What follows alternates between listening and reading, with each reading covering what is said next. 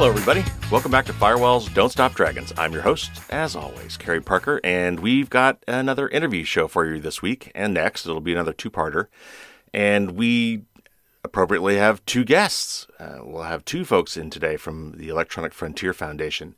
And we're going to be talking about student surveillance, something that, you know, is now kind of in all of our lives now that we are working and learning from home our instructors, our teachers, our schools, our employers are all wondering what we're actually doing at home since since they can't since they can't see us at our at our desks, our butts in seats. They some of them uh, don't trust us, and they feel like they need to be watching us for us to be productive, or in the state in the case of students to not cheat.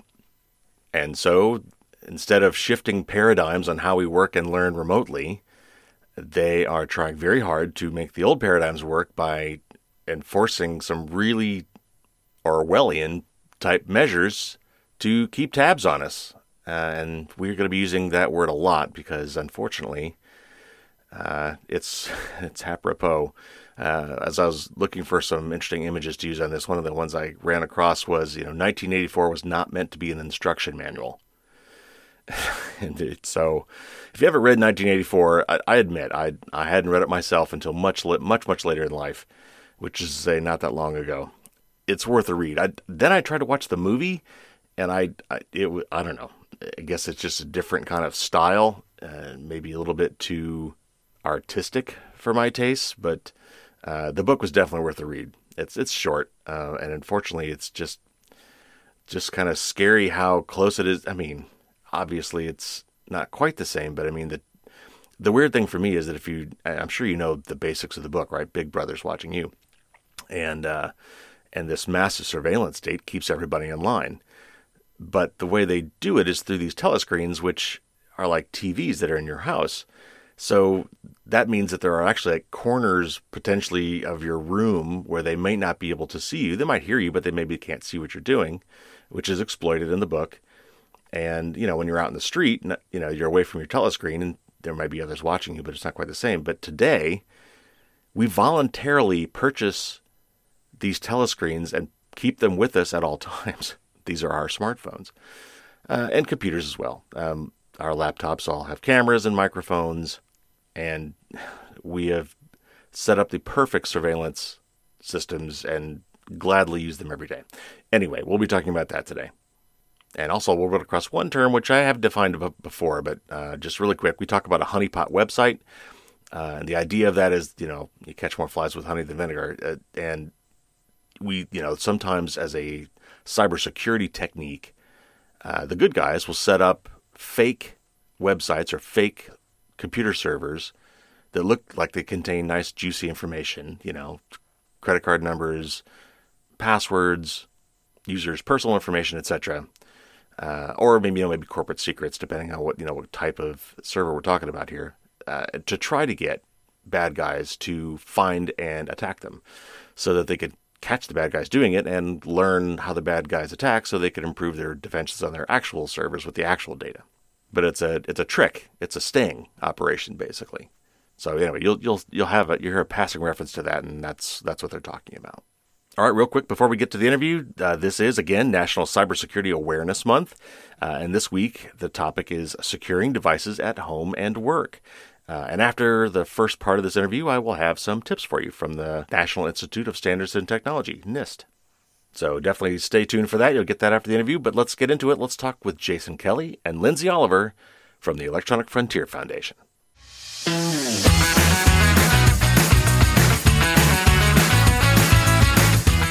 Lindsay Oliver is the project manager for EFF's activism team, and she works on self help resources such as the Surveillance Self Defense Guide, Security Education Companion, and Student Privacy in General. Welcome, Lindsay. Hi, glad to be here. And Jason Kelly guides EFF's social media tactics and develops EFF's online digital advocacy and writes about various forms of governmental and private surveillance and tracking. Welcome, Jason. Hey there, Carey. Nice to meet you. Thanks so much. Really glad to have you guys here. This is going to be a great topic. And uh, so, First of all, before we go there, though, EFF is just celebrating uh, 30 years of fighting the good fight. Uh, in fact, I just got my special EFF challenge coin uh, in the mail this week. I was very happy to get that. So, uh, congratulations on 30 years. Thank you. It's uh, it's fun to be at an organization that's younger than I am. 30 years is good for a nonprofit, but yeah, it's that's funny. Looking forward to another 30. Absolutely. Uh, and unfortunately, I think we're going to need you guys for another 30, so I'm glad you're there. So, we have attempted to return to school this fall, uh, but thanks to the pandemic, most instruction has become virtual. So, you know, this really should have caused a paradigm shift in our learning, but it, it seems that many schools and institutions just can't let go of the, you know, memorization regurgitation exam format and so they've turned, you know, to draconian surveillance software and services in an attempt to proctor these remote closed book exams. And so I'd like to definitely talk about that today. Um, first of all, how prevalent is this now? Is it happening often? Is it does it vary by region or whatever, or, or is it different between K through 12 versus uh, higher education?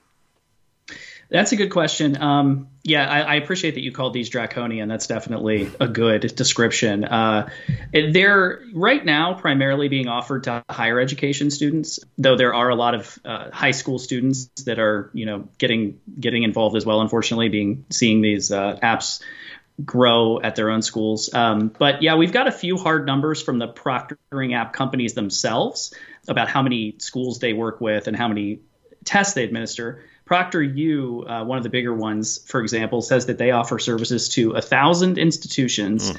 in uh, 129 countries. Oh, wow. Um, yeah, so they're all over. This isn't just uh, you know, and this is a lot of this. Uh, these numbers are, I think, primarily from before the mm. pandemic.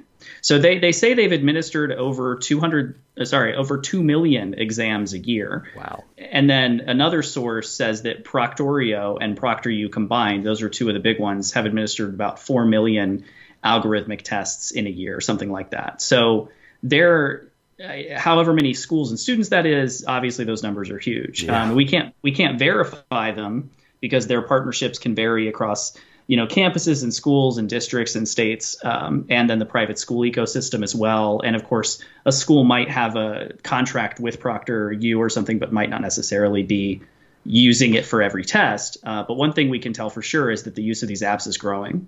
Yeah for sure. So for the benefit of the audience how do these things like actually work? Like what are they actually monitoring and what are they what are they trying to do Sure. So, uh, just to kind of break it down on a technical level, remote proctoring tends to refer to a category of technologies that monitor students as they take exams or tests. Their purpose, generally speaking, is pretty simple to protect the integrity of the test results. But in practice, the mechanisms and the methods that they use to accomplish this are pretty invasive. And the data that's collected, uh, and in some cases shared and monetized via third parties, is really sensitive. Um, so just to go through like a detailed explanation, primarily the apps work by watching students' screens, uh, watching their webcams, watching their internet connection, and watching their app usage to identify behaviors that are supposedly consistent with cheating. Uh, or with identity fraud in the case of trying to get someone else to take the test for you. And then lastly, uh, with content theft, which I guess I don't know how big of a problem that is, but that's also one of the things that they claim they protect against. And they, they do this using artificial intelligence or algorithms or whatever, machine learning. They all mm-hmm. kind of refer to it differently, but right. it all ends up being kind of the same thing. That they've supposedly trained to monitor students' actions during test taking.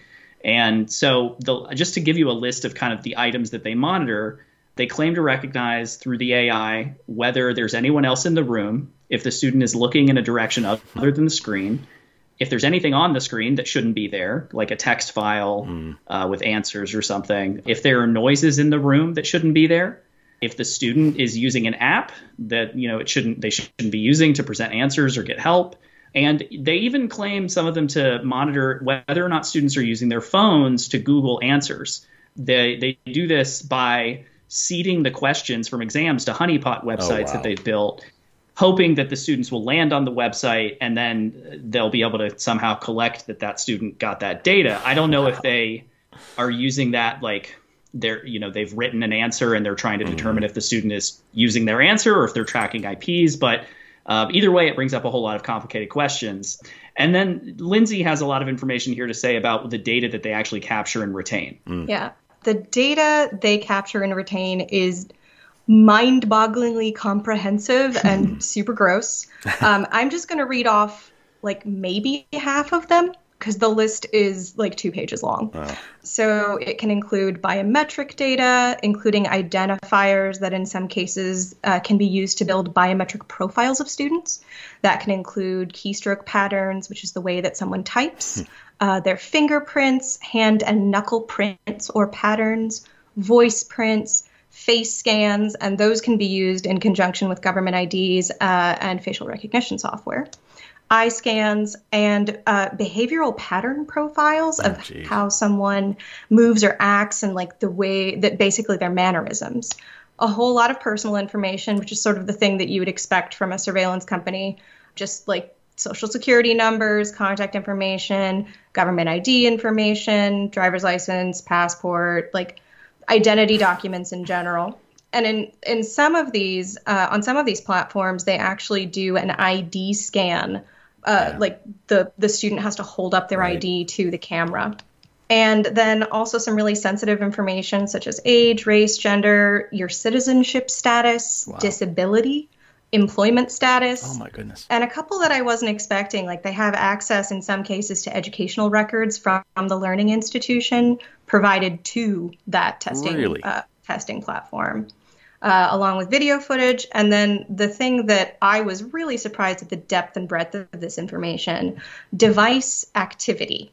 So that can include the type of device that you're using, the operating system that you're using, your IP address, and in some cases, your exact geographical information.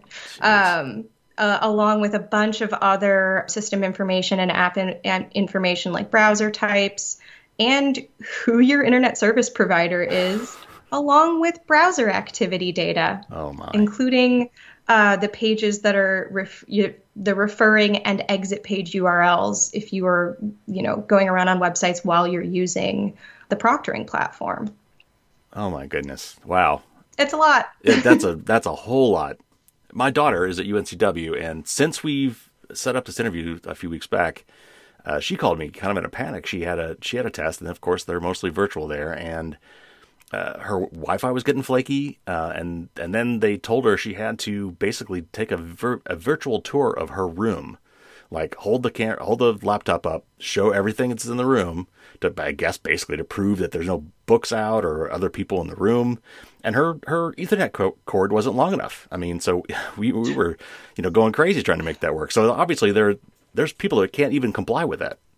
Yeah, a lot of the requirements of some of these apps do have limitations that some students couldn't wouldn't be able to comply for you know economic reasons whether they just don't right. have a laptop with a webcam or they don't have a good enough webcam or they don't have good enough wi-fi. Uh, there's in california i think something like a million students and you know don't quote me on that but it's been a minute since i looked at it but it's some, some very large number of students don't have access to broadband at home which makes this very hard. Absolutely. It's super gross yeah yeah that's that's certainly one word for it wow, that's super intrusive. And I and I know as a software engineer that the kind of things that that software would have to do in order to be able to do the things you're talking about is is I mean, it's really got to sink its teeth into your computer. How how hard is it to remove these programs when you're when you're done with them? So some of the platforms, uh, I'm going to use HonorLock as an example right now, mm-hmm. um, use browser extensions that can be easily uninstalled for the most part. You just you know you download it from say the google chrome app store and you can uninstall it you know through your browser. But then there are others like lockdown browser. Uh, they are full applications that qu- can require extensive device permissions. And we've heard from some students that they haven't been able to uninstall Lockdown Browser specifically from their hmm. devices and had actually a friend of mine had this issue. I, I had to resort to wiping them, uh, or in one case, I believe they they had to do a like a complete factory reset. Oh my goodness! And this is definitely something that we're going to be looking more into in the near future because that's you should have control over your own device. Absolutely. Yeah, yeah. I, am actually not surprised that's the case because I, knowing what they had to do, I, you know, at least if I guess if it's a browser extension, you know, they ask for, for permissions. And you're right, you should just be able to remove it. You should be good to go after that. But yeah, if it's a full fledged application, then they're, oh boy, yeah, that, that could be nasty. Um, so you mentioned a few of these companies, that, and I'm curious because I know that there's since there's privacy issues here. Uh, what else do these companies do? Uh, do they do more beyond this? Like, it's not uncommon, for example, for companies to have one storefront that does this, but and out the back door, they're they're also monetizing your data in some other way. Yeah, so I'm gonna I'm gonna list off sort of, sort of some of the main ones. The major proctoring platforms are ProctorU, Proctorio, Examity, Verificient's ProctorTrack, ExamSoft's Examplify, uh, which is right now being used for many of the U.S. state bar exams next week. Mm. Uh, HonorLock and the Respondus suite. It's like six things. Yeah. Um, that includes Lockdown Browser and Respondus Monitor. They all have a lot of functionality in common. And you know, it's funny. We've been asked several times which one is the least bad, to which we've responded that they're all terrible, uh, but there are some that are more terrible than others. Proctorio and ExamSoft come to mind. But in terms of what else they do, Verificient, for example, that's the company behind ProctorTrack and their exam identity fee verification software, Veripass. They also offer remote employee monitoring and, and management software called Remote Desk. Uh, they also have a recruitment and hiring software called Fresh Hire that administers like candidate skill assessments and video interviews. And you know, there's a couple more like Verificient that have sort of branched out into other areas. But most of these companies, they do specifically focus on exam proctoring. But we are finding out about companies that are actually venturing into other educational monitoring outside of exams uh, or are partnering with student surveillance companies that do things that don't have to do with exams. Like maybe they're continuously monitoring students on like their social media or you know they're doing device monitoring while a student is doing their schoolwork or, or scanning uh, or you know blocking specific traffic things like that. Like the, the full ecosystem we're also seeing some indication that there are companies that have repurposed spyware, uh, also known as spouseware, Yeah. that has previously been used by abusers to spy on their romantic partners. Uh, and we're also seeing that those technologies are being repackaged for use in educational or even home contexts, like parents spying on their kids. So Nice. Saying all that, we don't have like a lot of specifics that we could really share right now, but we are getting information about them, and you should definitely watch our blog because we're we're looking into that.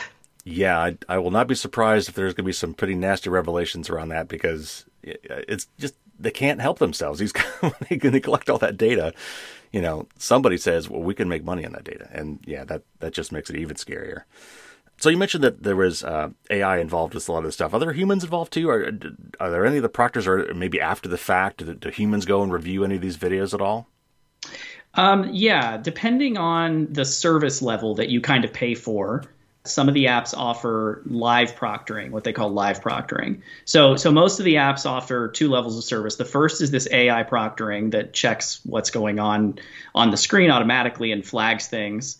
And then the second is is the live proctoring. Usually, that's a person from the proctoring company who sits in during the exam. And but in both situations, AI is involved. So if the school pays for the gold star version, they get a live proctor who can look at the flags that the AI is finding. It records those flags, and they can watch those and I- interrupt the test taker essentially to say, "Hey, don't do that" or something like that. And they can look and see if the you know the flag is supposedly an instant actual instance of cheating or just a false mm-hmm. positive. The the proctors, the live proctors, are supposedly trained experts, but um, I looked into some job listings for the different proctoring companies, and like for a, company called Examity, for instance, indicates that you know they're hiring part-time remote workers. They offer a short training class, and then you can become a proctor. Proctor U. uh, Some of the names for these companies, we'll get into this later, but the names they give things are so well Orwellian or you know silly in some cases. Their their proctors are called exam integrity and intervention specialists. Um, and they they do require that they have some experience with phone or online customer service work, but that's kind of the level of um, of, of, of person that they tend to I think be looking for to do these. Uh, but then in either case, whether you're using the AI monitoring mixed with or combined with the live proctoring, the results then of the of the flags and the videos and the screenshots and everything that the data all the data that's collected ends up with the teacher. So in theory, uh, most of these proctoring companies get around the idea of you know, well, our AI could uh, our AI could be faulty by saying, well, the AI doesn't say if someone is cheating. The AI says, "Hey, teacher, you need to you need to look into right. this." And so, at the end of the day, teachers are supposed to be able to look and see whether the flag was warranted or not. But in either case, the result is that the student is being policed by AI. Right. So the you know the presumption that students will always cheat if you let them do it is not a new thing. I mean, I, even when I was a long time ago when I was in school, there were definitely teachers that yeah, that kind of had that bent. But it certainly seems that you know vir- purely virtual learning seems to have, have exacerbated this. And you know, I mean, you know, doesn't the use of technology to prevent cheating and you know the presumed lack of integrity that goes with that just incentivize the creation of more creative ways to cheat and game the system?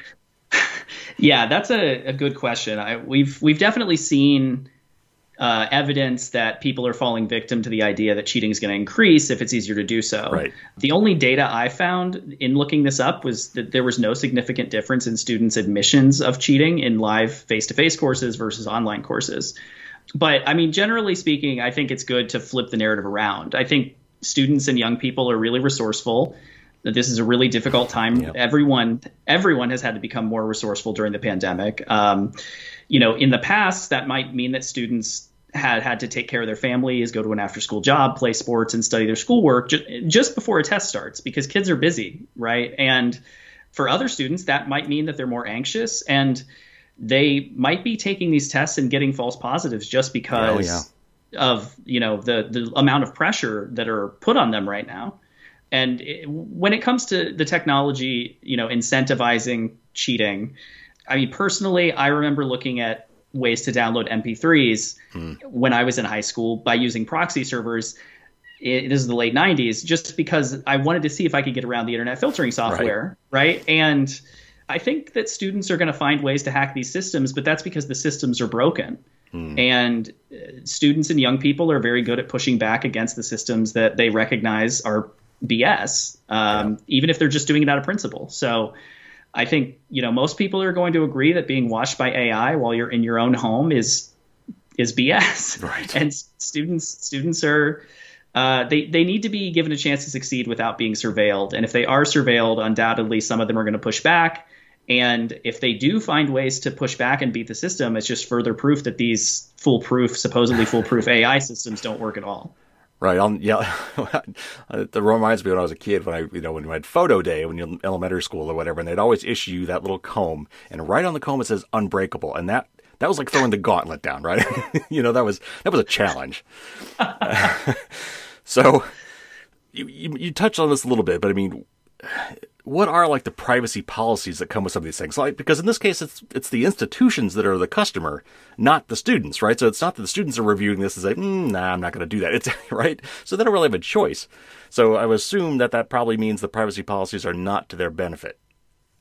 Yeah, that's you you're definitely hitting the nail on the head there. I mean, uh, these are systems built for for schools, not for students. Um, so, I mean, it depends on the data that they're collecting, what what the privacy policies state that they that the data is, how long it's stored for, and everything like that. Who has access to it? But just to give like a general rundown, the live feeds and the data are obviously stored for examination later. Um, so all those red flags that you know maybe the video from the beginning to the end of the session, the webcam video, the audio, all that stuff is stored. Um, for many of the companies, the retention periods at least 180 days. Mm. Uh, much of that data that's is also supposedly kept until the contract with the institution ends, which could be who knows how long. Yeah, right. One one product, Respondus Monitor, the data is collected and retained for five years at a default, unless the educational Jeez. institution requests that it's shortened.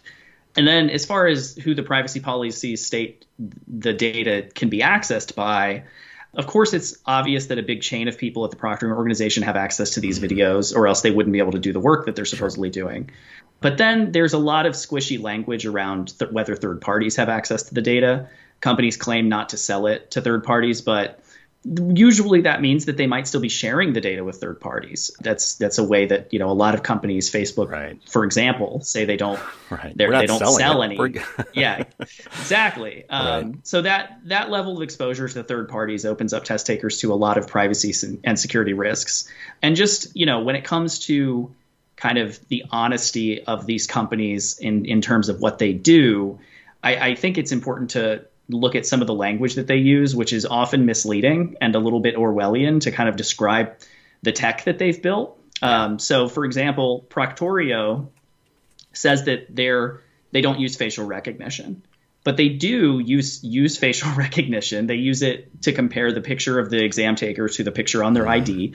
Uh, they just call it facial detection.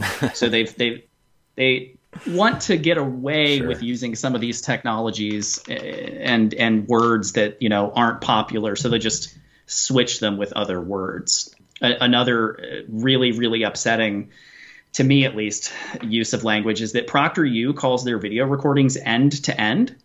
But that it normally what you know if your listeners are familiar with with encryption they know that if you say the phrase end to end they they're automatically going to finish that up with end to end encryption. Right. That's what we usually. But they don't mean that their videos are end to end encrypted. What they mean is that they're stored from the, the the recording is the webcam and the screen for the whole testing session. So it's the beginning of the session to the end of the oh, session. Oh, that that's what end to end means to them. So that that's infuriating. Yeah. You know, of course, you know, the only even with the best of intentions, the the only way to really secure data is just to never collect it in the first place. Um, which a lot of these companies uh, have yet to figure out. Um, but there's already been a breach, right? ProctorU, I think, had a big breach. What what information was was lost there? Yes, they did indeed. Uh, that database leak it contained email addresses, full names, students' addresses, mm. their phone numbers, hashed passwords, and the affiliated organization um, for the, all the students who were affected. Wow! But it wasn't only the breach that was really concerning. ProctorU did not immediately respond to requests from the writers who discovered the breach. Mm. They ProctorU and other proctoring companies will need to like seriously implement stronger security and better retention practices and they're going to need to learn to work closely with security researchers if they want anyone to trust them at all. Yep. So you guys got at this part. So what what legal rights do the, the students have in these situations? I mean, I'm sure this has already come up. So, you know, can they can they effectively push back against this surveillance in any meaningful way? And for younger kids, what about you know what about parents? Do the parents have any any say, any way to push back legally against this sort of thing? Mm-hmm. So um, I have to uh, I have to do a sad caveat here, which is to say I am not a lawyer, mm. and neither is Jason. Yes. However, um, oh no, understood. Uh, yeah. So what what I will point to is um, it's a really good idea to become familiar, at least in passing, with a couple federal laws in the United States that do apply here. But a lot is going to vary based on you know where you live and and the local laws there. So like I'm in California. If I was a student, I might be able to use the California the new California Consumer mm-hmm. Privacy Act yep. to maybe do some advocacy and and you know have a legal recourse that way. But the federal ones are COPPA, the Children's Online Privacy Protection Act, and FERPA, the Family Educational Rights and Privacy Act. Mm-hmm. COPPA provides protections for the data of students under the age of 13, specifically around like, you know, websites that are marketing to children of right, that age yeah. or websites that may, you know, collect data of student un, students under that age. FERPA, on the other hand, governs the access to educational information and records by like public entities such as potential employers, publicly funded uh, educational institutions, and foreign governments.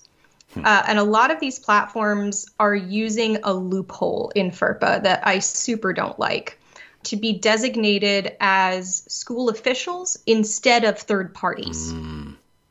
Uh, so they don't have to get all of the permissions sure. that you would normally have to get from students or their parents if they're a minor to collect, store, or use this data.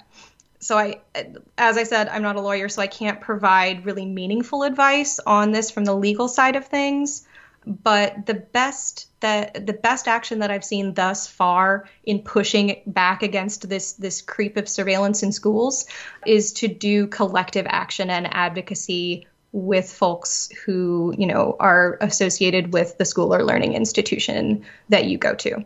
Um, that has that I've seen a lot of a lot of students really uh, make some change that way. Well, and I just saw an article from you guys uh, that uh, I've read again since we set this up that talked about several uh, petitions at, at universities from students pushing back against this, and some of them seem to be getting some traction. Do you know anything about any of those going on? Yeah, um, that's a yeah, that's a really good question. I think, as Lindsay noted, petitions have actually been pretty successful. Um, of course, for every hundred petitions, there might be two that have an impact, but mm. you know, when there are a thousand, maybe a hundred will have an impact. So we have seen students successfully petition to stop the apps from being made mandatory. And for example, uh, the it was the University of London that petitioned against the use of ProctorTrack and uh, that university decided to move away from third-party proctoring and bring their proctoring in-house. So that was uh, that was clear evidence that this works. Um, another petition at the City University of New York was supported by the University Student Senate and other student body groups, and that convinced the school to mandate that faculty mm. and staff can't compel students to participate in online proctoring. So one of the things that seems successful or, or can can add to the success of uh, these petitions and this collective action is if you can get student government involved. So, you know, if you have elected bodies at a university, especially that are student run, and they take a stand against this, I do think that's that's going to have an impact, as well as parents, you know, and like Lindsay said, others in, involved in the organization. If if teachers are against this, that that would obviously help a lot too. Uh, now, you guys have the, the, the notion of the Electronic Frontier Alliance, uh, which is a lot of grassroots kind of things. This seems like a perfect opportunity for some uh, synergy between you guys and, and students trying to push back against this. Yeah, yeah, it, it definitely is. We use the, the the folks at the EFA, the Electronic Frontier Alliance that you mentioned, are really good at connecting on the local level with people or you know institutions that are being affected individually in in the areas with it where they are located. Um, we actually tend to. I think I think we're launching a campaign soon that's not necessarily about proctoring apps, but is about COVID tracking mm-hmm. apps, and that's being partly run by the the folks who handle our uh, grassroots alliances in the EFA. So yeah, there's definitely a I hate to use the word synergy, but there is a synergy there, uh, and we're we're hopeful that as these local groups that fight back against surveillance in their own you know cities and states uh, get wind of this, I, I, do think that students could probably reach out to them and uh, also frankly just form their own groups. Yeah. You know a lot of our a lot of our efa groups are student run they're university based right yeah. And this is a, a good opportunity for them to get involved and, and, and form these groups actually and reach out to us so we can get them involved with each other. Yeah, absolutely. So we talked a little bit about a CCPA in California, and because in the United States we have yet to put together any sort of a federal level uh, privacy law with any decent, yeah, any, decent aspects to it, but the the EU, on the other hand, uh, has been leading the charge in a lot of this way with GDPR. Now I don't know if you guys know, but I mean, I, I'm curious to know how does GDPR handle this? Are, are, they still doing this there too? Are they finding a way around that law, or is it or is this just not possible in the EU? Yeah, so in in the EU, the the way that a lot of these proctoring um, companies seem to be getting around the GDPR, or you know, just handling this, mm-hmm. is um, they are being designated as a processor of the personal information mm-hmm. of the mm-hmm. students, and then the licensing institution so like the university uh, is the controller of the personal information that's okay. then gathered and processed. So, right, and those are very specific. Really, yeah, you know, t- terms of art with within GDPR. And that that's that's about as far as we've been able to like figure it out for them so far. As the GDPR is very complicated. yeah, yeah, yeah. I I did see um, just I think it was in Amsterdam. There is a uh, a lawsuit that students have filed using the GDPR about the fact that they're not giving their explicit consent, but it hasn't gone anywhere yet. That's my only. That's that's the only thing that we've seen so far as far as GDPR's usage. Yeah, and I mean this is still relatively new, I guess, at least on a mass scale, and I, and you know, things do take time to kind of work their way through this. but yeah, so I'll be interested to see what they do there. Um, one of the other things I was as I was reading about these things, part of the sales pitch for some of these services that they give is you know it keeps everybody in a level playing field. Like we're we're monitoring we're monitoring everybody, but that makes sure that everyone's you know being held to the same strict rules. But as we kind of alluded to earlier, there's I mean, there are definitely demographic biases in this, either by income or, or race, uh, or even physical or mental conditions. I mean, people who are already stressed out about taking tests, I mean, this is just going to make it worse. And, it, you know, talk to us a little bit about what, what you've noticed with that so far. Absolutely. So this is this is my one of my biggest bones to pick. These systems and these platforms absolutely reinforce systemic injustice at so many different intersections.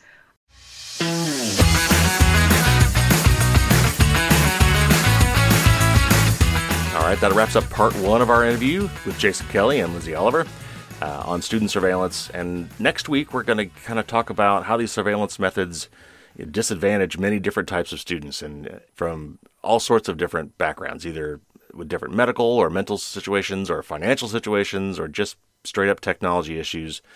It really puts a lot of people in a bind. We'll talk about how schools are actually forcing students to install a lot of the surveillance technology, including location tracking apps on their phones.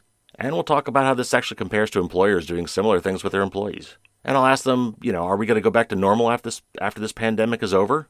And of course, as always, I'll ask what we should be doing and what we can be doing to fight back. So, tune in next week for part two of that interview. I guarantee you don't want to miss that. All right, real quick before we go, I said I have, some tips of the week. And again, this is coming straight from the National Cybersecurity Awareness Month information, and it is good stuff. So uh, let me just read a little bit. They've got a flyer for this week's Secure Your Devices at Home and Work. Uh, I'll read through their six tips and I'll throw in some of my own comments as, as we do. Here we go. So, number one, find out if your organization has rules or policies for telework and make sure that you comply. And obviously, since we're talking about uh, uh, we're talking about work here, but keep in mind that we're also talking about students here as well. So, uh, as a student, obviously, you need to make sure you understand whatever these policies are when you're taking these tests. They're probably they're probably beating you over the head with them, but just you know, make sure you understand that you know if you're if you're caught looking down or off to the side too many times, or looks like maybe you're talking, or you know maybe you're in the background looking something up on on a web page, whether it's involves your test or not, that might tip off some red flags. And same thing if you're an employee working from home, and make sure you understand your employer's policies. And it is a little different. You know, it's quite likely that your employer issued you a laptop or issued you a computer, uh, maybe just for this COVID situation while you're home. And if you're using co- you know corporate equipment on on your home network uh, or for personal uses while it's at home, uh, make sure you understand those policies really well. Uh, number two, protect your computer communications from eavesdropping. If you use Wi-Fi at home, and I imagine most people, most of you do, uh, make sure your network is set up securely. Specifically, look to see if it's using WPA2 or WPA3 security, and make sure your password is hard to guess. So I think WPA is Web Protected Access or why maybe it's Wi-Fi protected access. It's the security protocol uh, that encrypts your communications over the air because Wi-Fi is it's radio waves. Anybody close enough to you can sniff out those radio waves. Uh, no matter it's not like it's a it's a point-to-point connection between your computer and your Wi-Fi router. They're they're being broadcast everywhere within you know I think Wi-Fi can go you know 60 to 100 feet, and if it's not encrypted, anybody in that range could easily see everything you're doing. Now, today, a lot of our communications are over HTTPS, which means those individual connections between your web browser and whatever site you're going to, those things are connected. That's good.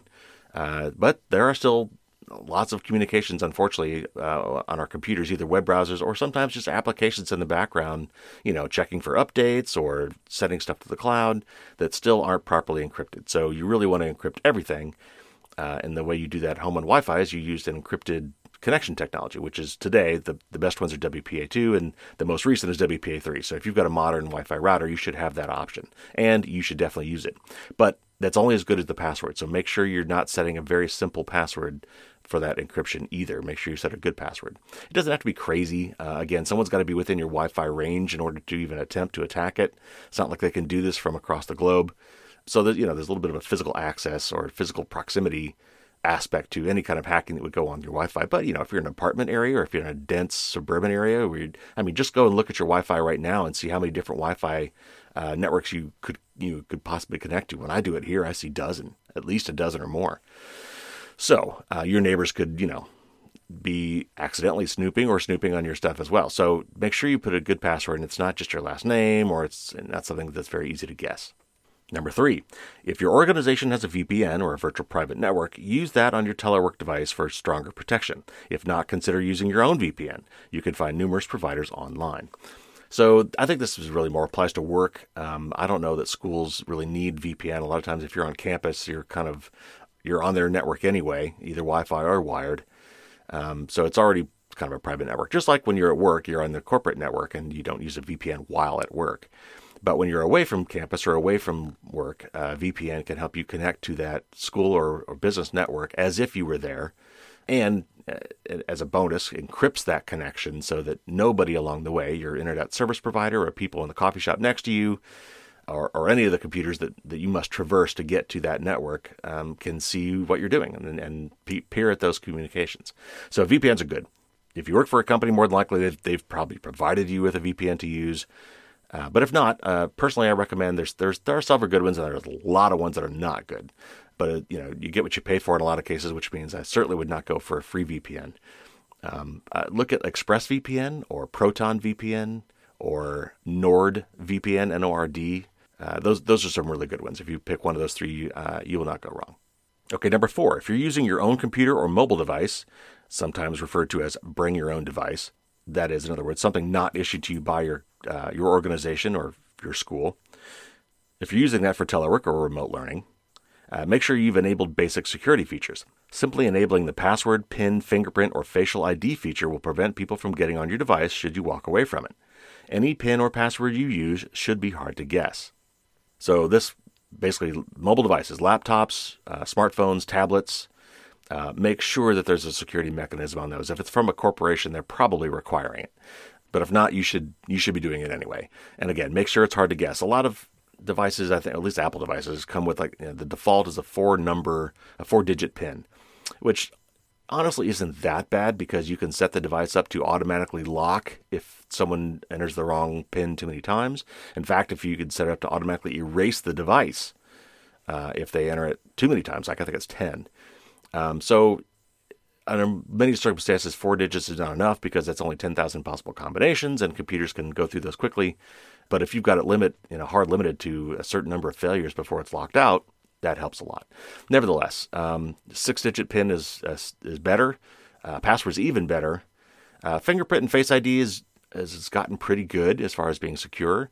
Uh, it's certainly much more convenient than entering a PIN. You'll need both. Um, I think by default, all devices require you at least have a PIN backup. Um, for example, if you want to add another fingerprint or add another Face ID or something like that, you, you need a kind of a higher level password. But Face ID and fingerprint ID is usually good enough for, for most of us. All right, number five, keep your computers and mobile devices patched and updated. Most provide an option to check and install updates automatically. Enabling that option can be a good idea if you don't want to check for updates periodically. Uh, yeah, this is this is huge. This is key. Every opportunity you get, either for applications or operating systems, make sure you have them set up to auto update as much as possible. Sometimes they'll give you the granularity to decide whether or not you want to auto update with just security patches, uh, you know, and other features and you know non-critical things you can choose to do on your own. That's fine. Make sure you at least tell it to automatically up, download and update security updates as soon as possible. The, the bad guys out there are really good about you know once they heard of these exploits uh, of quickly getting out there and trying to abuse them uh, because they know that a lot of people have automatic updates turned on. So be sure if any, any chance you get on your mobile devices and your and your computers that you have that have them set up to auto update their softwares uh, wherever you can. And finally, number six, if you're seeing unusual or suspicious activity on any device you're using to telework or remote uh, remote learn, that could be your computer, mobile device, or even your home network. Ask for help. Better safe than sorry. Contact your organization's help desk or security operations centers to report the activity. So again, that that obviously applies more to people working from home, but it can just as easily apply to somebody uh, learning uh, on campus or trying to do uh, virtual learning. If you're if something suspicious is going on, you know, contacting one of the sysadmins from your IT department is a good idea. Uh, yeah, I'm sure they would much prefer that you call them and make sure it's not a problem than to say, "eh, it's, it's probably okay" and keep going these big networks, school networks, corporate networks, are so vulnerable because there's so many links in the chain. Basically, every person, every device is a potential weakness, and and a lot of times bad guys just have to find one. Uh, so you don't want that to be you. All right, so that was from NIST. Good advice uh, for our Cybersecurity Awareness Month. I'll have more for you next week after the part two of our interview with Jason Kelly and Lindsay Oliver. If you haven't subscribed, that now would be a good time to do that so you make sure you don't miss part two. And while you're there, or even if you've already subscribed, uh, I would love to get a really nice review on iTunes. Uh, it really, really, really helps. So uh, if you have a chance, go give it some stars. If, if you really want to take some time and write a short blurb, that's great. But uh, I'll I'll be very happy if you just throw five stars on there. We've got some more interviews in the hopper. Uh, we'll be talking with John Graham Cumming from Cloudflare. That will be the interview after this one. I'll definitely have to sneak a news show in between though because there's there's plenty of stuff going on. And I've got lots of other interviews uh, in the works.